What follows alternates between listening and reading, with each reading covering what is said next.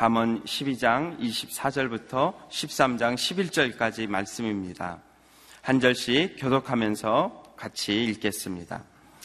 부지런한 사람의 손은 남을 다스리게 되지만 게으른 사람은 남의 부림을 받게 된다. 마음속의 근심은 자신을 가라앉게 하지만 친절한 말은 그 마음을 상쾌하게 한다. 의인은 그 이웃을 바른 길로 이끌어가지만 악인은 이웃을 방황하게 한다. 게으른 사람은 그 사냥해 온 것마저 굽지 않으나 부지런한 사람은 귀한 재물을 얻는다. 의의 길에는 생명이 있고 죽음은 없다. 지혜로운 아들은 아버지의 훈계를 듣지만 거만한 사람은 그 꾸지람을 듣지 않는다. 선한 사람은 그 입술의 열매로 좋은 것을 맛보지만 죄 짓는 사람의 영혼은 폭력을 맛보게 될 것이다. 말을 조심하는 사람은 생명을 지키지만 말을 함부로 하는 사람은 망하게 된다. 게으름뱅이의 영혼은 아무리 원하는 것이 있어도 얻는 것이 없지만 부지런한 사람의 영혼은 원하는 것을 넉넉하게 얻는다. 여인은 거짓말을 하지만 악인은 염치도 없으며 망신스러운 일을 할 뿐이다. 의인은 정직한 길을 가는 사람을 지키지만 악은 죄인을 거꾸로 트린다. 부자인 척해도 빈털터리가 있고 가난한 척해도 큰 재물을 가진 사람이 있다. 재물로 자기 목숨을 살릴 수도 있지만 가난하면 협박받는 일은 없다. 빛, 밝게 비치지만 악인의 등불은 금세 꺼진다. 교만하면 다툼만 일으킬 뿐이지만 충고를 받아들이는 사람들에게는 지혜가 있다. 부정하게 얻는 돈은 점점 없어지지만 수고에 모은 것은 더 늘어난다. 삶에 대한 근면함, 성도의 기본 자세입니다. 라는 제목으로 말씀 선포 있겠습니다.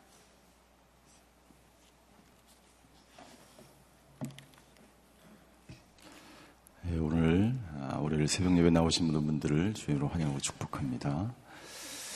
아, 잠언을 저희가 묵상하고 있는데 잠언의 중요한 아, 사상이 있는데 그것은 뭐냐면 여호와를 경외하는 것이 지혜의 근본이다라고 하는 사상입니다. 하나님을 경외하는 것이 지혜로운 삶이고 하나님을 경외하지 않는 것은 지혜롭지 못하고 어리석은 인생이다. 하나님을 경외하는 것은 경외하는 삶을 살아가는 사람들은 의인이고 그렇지 않은 사람들은 악인이다. 이 중요한 사상이 계속해서 잠언에 기록되고 있습니다. 아, 이 사상이, 이 말씀이 왜 중요할까요? 그것은 아, 이 시대를 살아가고 있는 저희에게 굉장히 중요한 가치를 형성해 주기 때문입니다.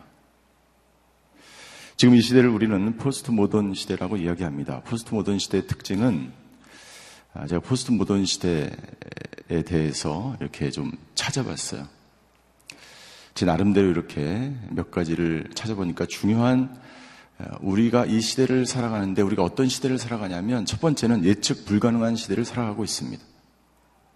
과거에는 이성과 합리주의와 정확하게 미래가 어떻게 될지를 예측할 수 있었어요. 그러나 포스트 모던 시대에는 이성보다는 감성이 감각이 중요한 시대예요. 어떤 형태를 가지고 미래가 진행되지 않고 어, 불확실한 미래를 예측 불가능한 미래를 우리가 살아가고 있습니다. 두 번째 포스트 모던 시대 우리가 살고 있는 시대는 권위를 중요하게 여기지 않습니다. 과거에는 권위가 존중되었어요. 권위가 있었어요. 권위에 순종하는 그러한 사상이 있었습니다. 체계가 있었습니다. 그러나 지금 이 시대는 권위를 부정하고 권위를 인정하지 않습니다. 권위에 불순종하는 시대가 되었습니다. 세 번째, 포스트 모던 시대는 절대 진리가 존재하지 않습니다. 어떤 것 하나만이 진리라고 이야기하지 않는 시대에 우리는 살아가고 있어요. 이 세 번째가 굉장히 중요한데 이것이 우리 기독교의 도전이 되고 하나님의 말씀이 진리인 것을 거부하는 그러한 사상과 그러한 세대가 일어나기 시작했다는 것입니다. 아주 오래 전에 수천 년 전에 쓰여진 이 하나님의 말씀, 이 잠언은 격언이죠. 정말 우리가 이 세상에서 어떻게 살아야 되는지를 교훈하는 믿음의 선배들의 메시지입니다. 그런데 포스트 모던 시대를 살아가는 사람들은 절대 진리, 유일한 진리가 없다고 주장하기 때문에 모든 것이 어떤 것이 진리일 수도 있고 진리가 아닐 수도 있다라고 주장하기 때문에 우리 그리스도인들이 이 세상을 살아갈 때 진짜와 가짜를 구별하기 어렵다는 거예요. 어떤 것이 진리이고 어떤 것이 진리가 아닌지를 구별하기 어려운 시대에 살아가고 있다는 거예요. 이것이 왜 중요하냐면 여러분들 우리가 무엇을 선택할 때에 이것을 선택해야 될지 말아야 될지 결정을 하지 못하게 만든다는 것입니다. 그러면 우리가 이 세상을 살아가면서 이 세상을 어떻게 살아야 되고 무엇을 선택해야 되고 무엇을 결정해야 될 때 그 기준은 무엇입니까? 그 기준은 하나님의 말씀이죠. 특별히 잠언은 우리의 삶의 실생활 속에서 하나님을 경외하는 것을 기준으로 삼을 때 그것이 지혜고 그러한 삶을 살아가는 것이 진리를 추구하는 삶이고 그것이 하나님을 기쁘게 하는 삶이라고 이야기하고 있는 것입니다. 그것은 수천 년 전에 솔로몬이 그리고 믿음의 선진들이 선택했던 그러한 진리일 뿐만 아니라 지금 현재를 살아가고 있는 우리에게 포스트 모던 시대를 살아가고 있는 우리에게 권위를 부정하고 진리를 부정하고 미래를 예측할 수 없는 시대를 살아가고 있는 우리에게 굉장히 중요한 말씀이라는 거죠. 그래서 오늘 저와 여러분들이 오늘 하루를 살아갈 때에 하나님을 경외하는 삶을 살아가는 것. 하나님을 경외하는 것의 모든 기준을 마칠 때 우리는 지혜로운 삶을 살게 될 줄 믿습니다. 오늘 잠언은 잠언 기자는 솔로몬이 잠언 10장부터 22장까지 무려 375개의 잠언을 우리에게 이야기합니다. 그래서 이 잠언은 각각 이렇게 별도의 말씀처럼 300개가 넘는 이 말씀이 각각 다른 말씀처럼 되어 있는 것 같지만 사실은 여호와를 경외하는 것에 다 초점이 맞춰져 있습니다. 그래서 우리가 자문을 묵상할 때에 하나님을 경외하는 삶은 어떤 삶이고 하나님을 경외하는 삶을 살아갈 때에 어떤 결과가 있는지를 초점을 맞추어서 이 자문을 읽게 되면 굉장히 쉽게 이 자문을 읽어 나갈 수 있다는 것이죠. 제가 그렇게 자문을 묵상을 하고 있습니다.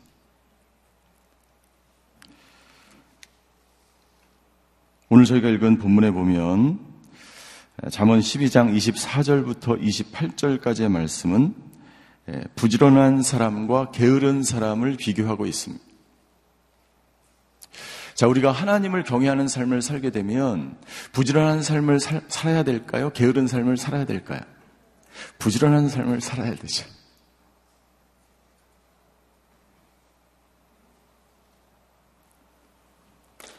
오늘 24절과 27절에 보면 이렇게 기록하고 있습니다.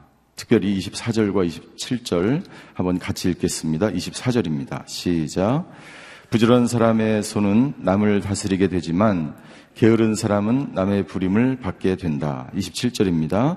게으른 사람은 그 사냥해온 것마저 굽지 않으나 부지런한 사람은 귀한 재물을 얻는다.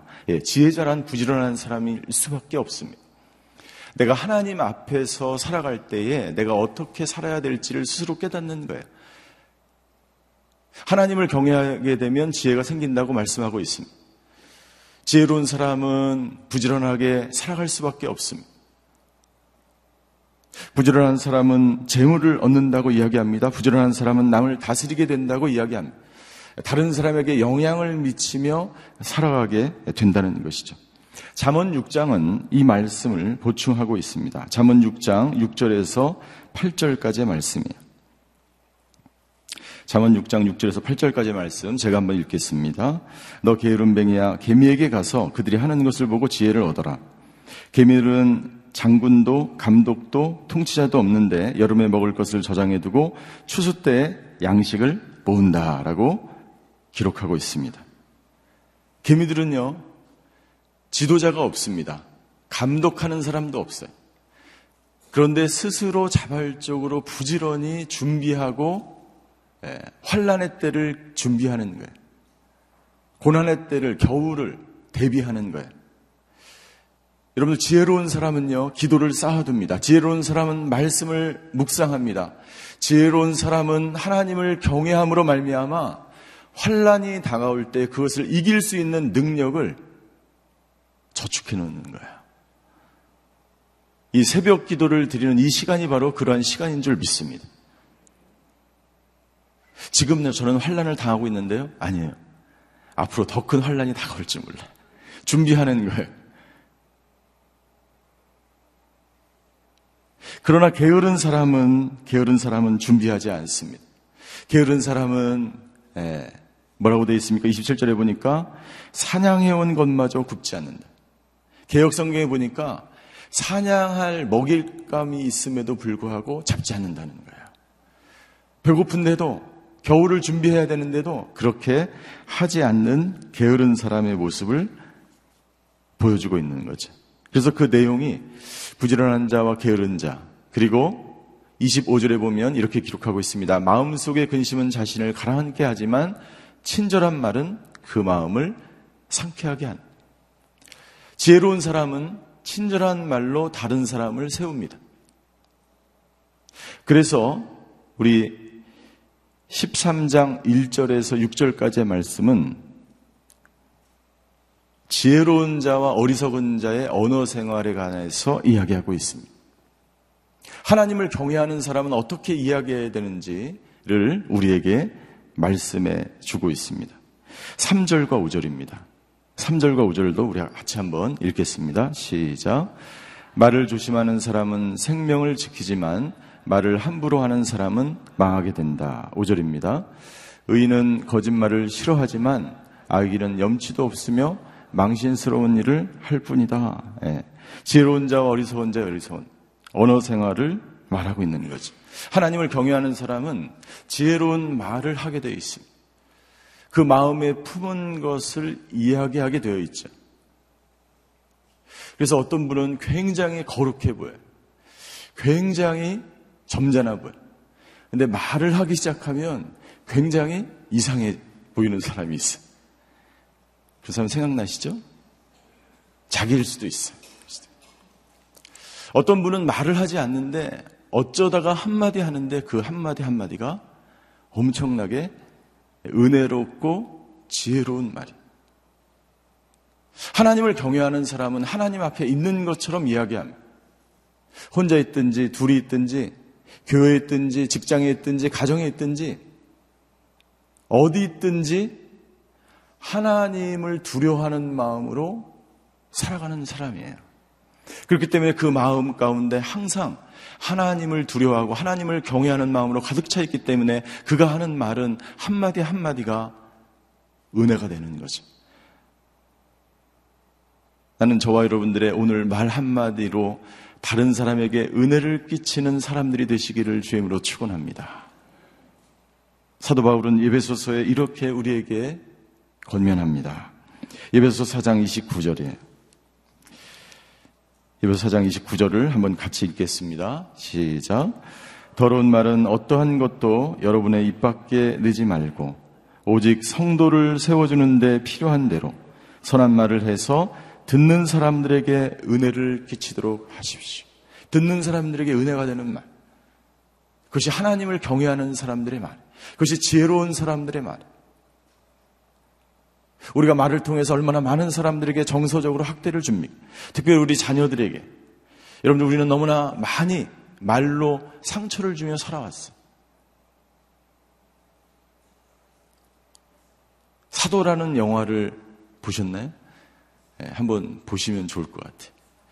사도라는 영화에 보면 이 역사적으로 있었던 아, 영조와 세자, 사도 세자에 관한 이야기입니다.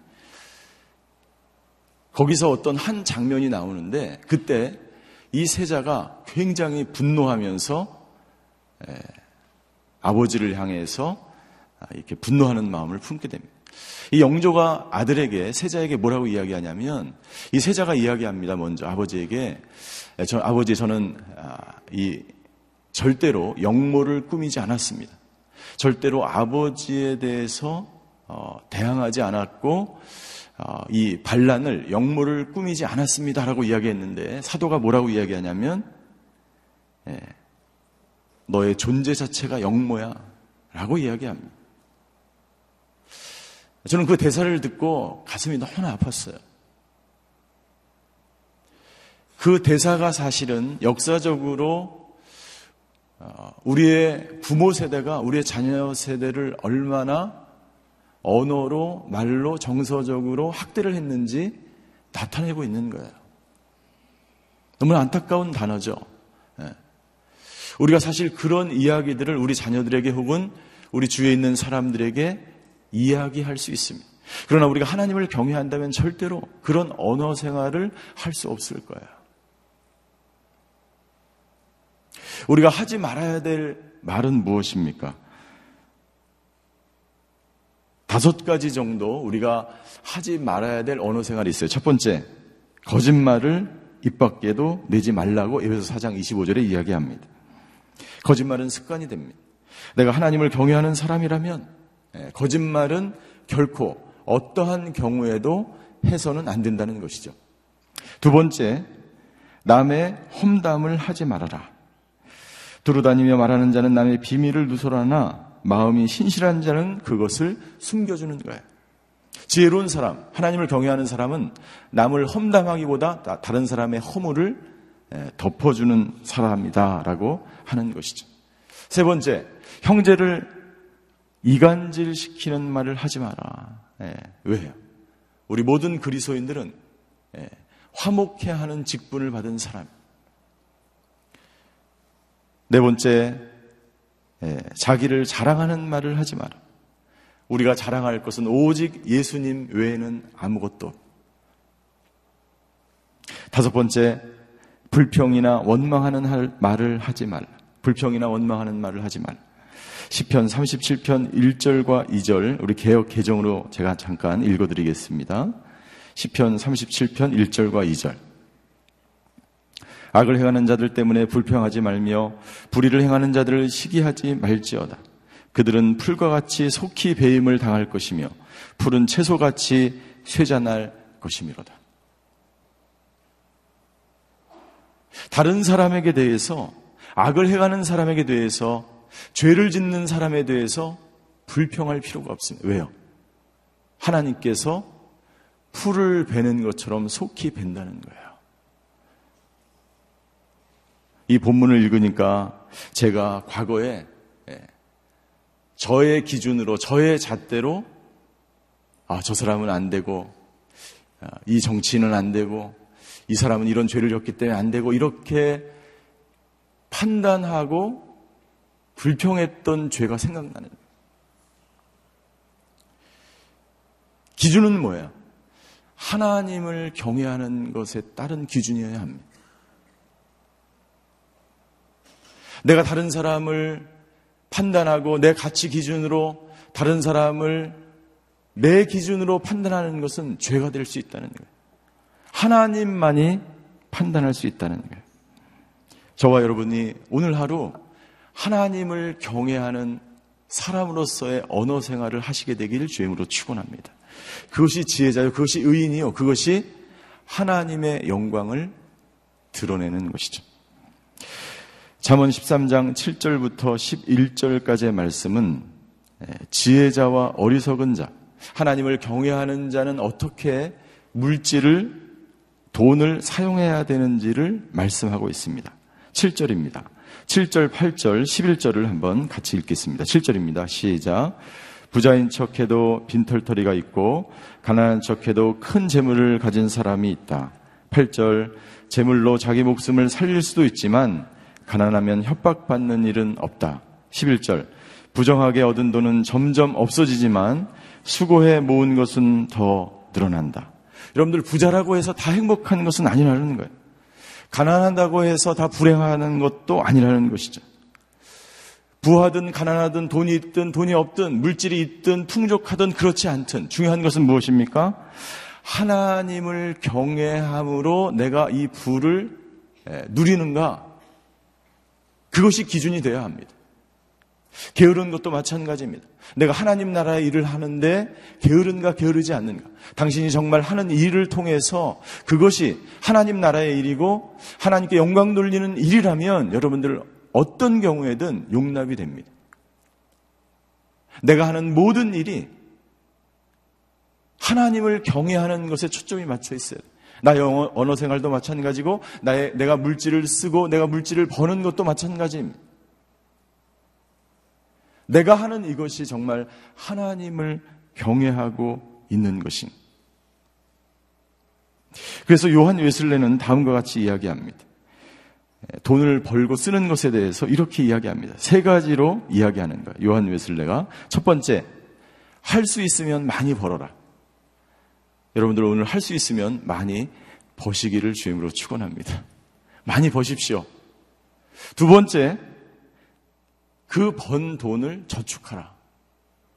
세 번째, 그것을 하나님의 나라를 위해서 다 써버려라. 다 쓰라. 요한 예술레가 우리에게 권면하는 돈에 관한 이야기입니다. 10절입니다. 10절 교만하면 다툼만 일으킬 뿐이지만 충고를 받아들이는 사람에게는 지혜가 있다. 여러분들 우리가 돈을 아무리 많이 벌고 우리가 물질이 아무리 풍부해도 여러분들 그 재물 때문에 다툼이 일어나는 것을 우리는 여러 가정을 통해서 보게 됩니다. 돈이 없지만 풍족하지 않지만 다툼이 없이 행복하게 잘 살아가는 사람도 있다는 거예요. 목적이 이끄는 삶에 보면 두 가지 종류의 사람이 있다는 거예요. 두 가지 종류의 사람. 첫 번째는 하나님 나라를 위해 일을 하고 돈을 버는 사람이 있고 또 다른 사람은 예, 단지 돈을 벌기 위해서 돈을 버는 사람이 있다는 거예요. 두 사람의 공통점은 무엇입니까? 열심히 삽니다. 열심히 살고 두 사람 다 사업을 성장시키고 이익을 많이 남기고 부유하게 살 수 있어요. 두 사람의 차이점이 있는데 그것은 뭐냐면 하나님 나라를 위해서 돈을 버는 사람은 반드시 하나님 나라를 위해서 그 돈을 쓴다는 거예요. 불필요하게 모으지 않습니다. 자기 자신을 위해서 모으지 않습니다. 많이 버는 만큼 하나님 나라를 위해서 쓴다는 거예요. 그런데 자기 자신을 위해서 부를 축적하는 사람은 어떻게 사는 사람인가? 예. 부를 끊임없이, 끊임없이 나눠주지 않고 자기 자신만을 위해서 쓴다는 거예요. 저와 여러분은 어떤 사람입니까? 저와 여러분은 어떤 재물관을 가지고 어떤 언어 생활을 가지고 언어 습관을 가지고 오늘 살아가기를 원하십니까? 하나님은 오늘 자문을 통해서 우리에게 권면합니다. 하나님을 경외하는 삶을 살아가는 사람, 부지런한 삶을 사는 사람이요. 언어의 입술에 정말 지혜로운 언어로 다른 사람을 권면하고 다른 사람을 세워주고 다른 사람에게 은혜를 끼치는 말을 하는 사람. 지혜로운 사람은 하나님을 경외하는 사람은 물질을 함부로 쓰지 않고 내가 버는 돈을 하나님의 영광을 위해서 사용한다는 것이죠. C.S. 루이스는 우리에게 이렇게 이야기합니다. 하나님을 항상 의식하며 하나님을 경외하는 사람이 있고 마치 하나님께서 방치한 것처럼 살아가는 사람들이 있다는 거예요. 하나님을 경외하는 사람, 하나님을 항상 의식하는 사람은 모든 것이, 모든 것이, 모든 삶이 하나님께 초점이 맞춰져 있는 사람입니다. 그런데 그렇지 않은 사람은 어떤 사람인가? 예, 마치 하나님께서 버려진 사람처럼 육신의 정욕과 안목의 정욕과 이생의 자랑으로 자기의 정욕대로 살아가는 사람이라는 그런 사람은 어떤 사람입니까? 예, 어리석은 사람이요, 악인이요, 게으른 사람이라고 오늘 자문은 우리에게 이야기해주고 있는 것입니다. 사랑하는 성도 여러분, 오늘 하루 하나님을 경외하는데 저와 여러분의 모든 초점이 맞춰져 있게 되기를 주임으로 축원합니다. 오늘 하루 무엇을 선택할 때, 무엇을 결정할 때, 무엇을 행할 때에 여러분들이 하나님 앞에 있다는 것을 생각하며 오늘 하루 하나님께 영광 돌리는 삶이 되시기를 주임으로 축원합니다. 기도하겠습니다.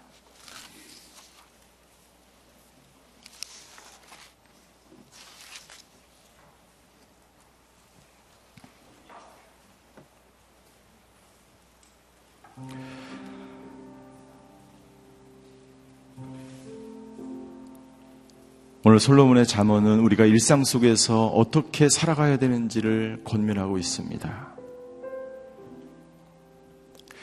그 기준은 바로 하나님을 경외하는가, 하나님 앞에 있는가, 하나님을 두려워하는가가 기준입니다. 하나님, 오늘 우리가 돈을 쓸 때, 돈을 사용할 때, 돈을 벌 때, 오늘 내 입술에 나오는 모든 고백, 오늘 사람을 만나서 이야기를 할 때 나의 모든 삶 속에 하나님을 경외하는 삶이 되게 하여 주시옵소서. 그리하여 다른 사람을 세우고 하나님께 영광 돌리는 인생이 되게 하여 주시옵소서. 이런 기도 제목으로 다 같이 잠깐 기도하며 하나님 앞에 나아가시겠습니다. 사랑의 하나님, 자문을 통해서 오늘 우리가 어떻게 살아야 될지를 말씀해 주셔서 감사합니다. 아버지 개미에게 가서 배우라고 말씀하신 아버지 하나님. 누가 보는 사람이 없어도 하나님 앞에 있는 것처럼 하나님을 경외하며 나의 아버지 언어 생활과 물질 생활과 나의 생각과 나의 행동과 나의 아버지 하나님 모든 삶 속에서 하나님 앞에 있는 것처럼 코람데오의 삶을 살아가는 저희들 되게 하여 주시옵소서. 아버지 하나님 보는 사람이 없을 때 아버지 아무도 보는 사람이 없고 나 혼자 있을 때 아니 내가 다른 사람이 있을 때와 동일하게 아버지 하나님 앞에 있을 때 내가 주님의 존존 앞에 있는 것처럼 나의 모든 삶 속에서 그렇게 하나님을 경외하는 삶을 살아가는 하나님의 사람 되게 하여 주시옵소서. 아버지 하나님, 나를 바라보지 않고 세상을 바라보지 않고 세상의 가치 기준으로 살아가는 것이 아니라 아버지 하나님 권위를 부정하며 진리를 부정하며 말씀을 부정하며 하나님을 부정하는 이 세상의 기준 속에서 살아가는 인생이 아니에요. 하나님 앞에 하나님을 기준으로 말씀을 기준으로 하나님을 경외하는 것을 기준으로 살아가는 오늘 하루가 되게 하여 주시옵소서. 하나님 오늘 우리가 오늘 하루를 어떻게 살아가야 되는지 말씀해 주셔서 감사합니다. 주의 말씀은 내 발의 길이요 등이라고 말씀해 주신 것처럼 오늘 하나님을 경외하는 것을 기준으로 삼고 아버지 내 앞길에 길로 내 앞길에 등불로 삼아 오늘 하나님께 영광 돌리는 삶을 살아가는 저희 모두가 되게 하여 주시옵소서. 지금은 우리 주 예수 그리스도의 은혜와 하나님의 극진하신 사랑과 성령님의 감화 교통하심의 역사가 오늘 나의 삶의 모든 자리에서 하나님께 영광 돌리며 살아가기로 결단하는 오늘 성도 한 분 한 분 머리 위에 그의 가정과 자녀와 일터 위에 이제로부터 영원히 함께 계시기를 간절히 축원하옵나이다. 아멘.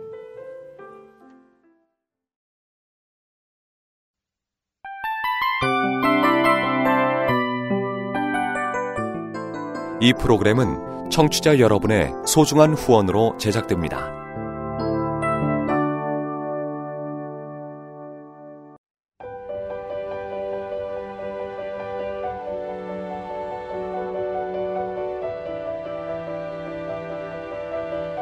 세상에는 수많은 교회들이 있지만 더 깊이 있는 말씀 강해를 찾기 위해 크기로만 교회를 선정하지 않습니다. 보다 좋은 영적 콘텐츠를 더 많이 나누기 위해 방송비를 받지 않습니다. 1년 365일 복음만 전하고 싶어서 우리는 광고를 하지 않습니다. 온누리의 복음을 땅끝까지 CGN TV와 함께 땅끝 성교사가 되주세요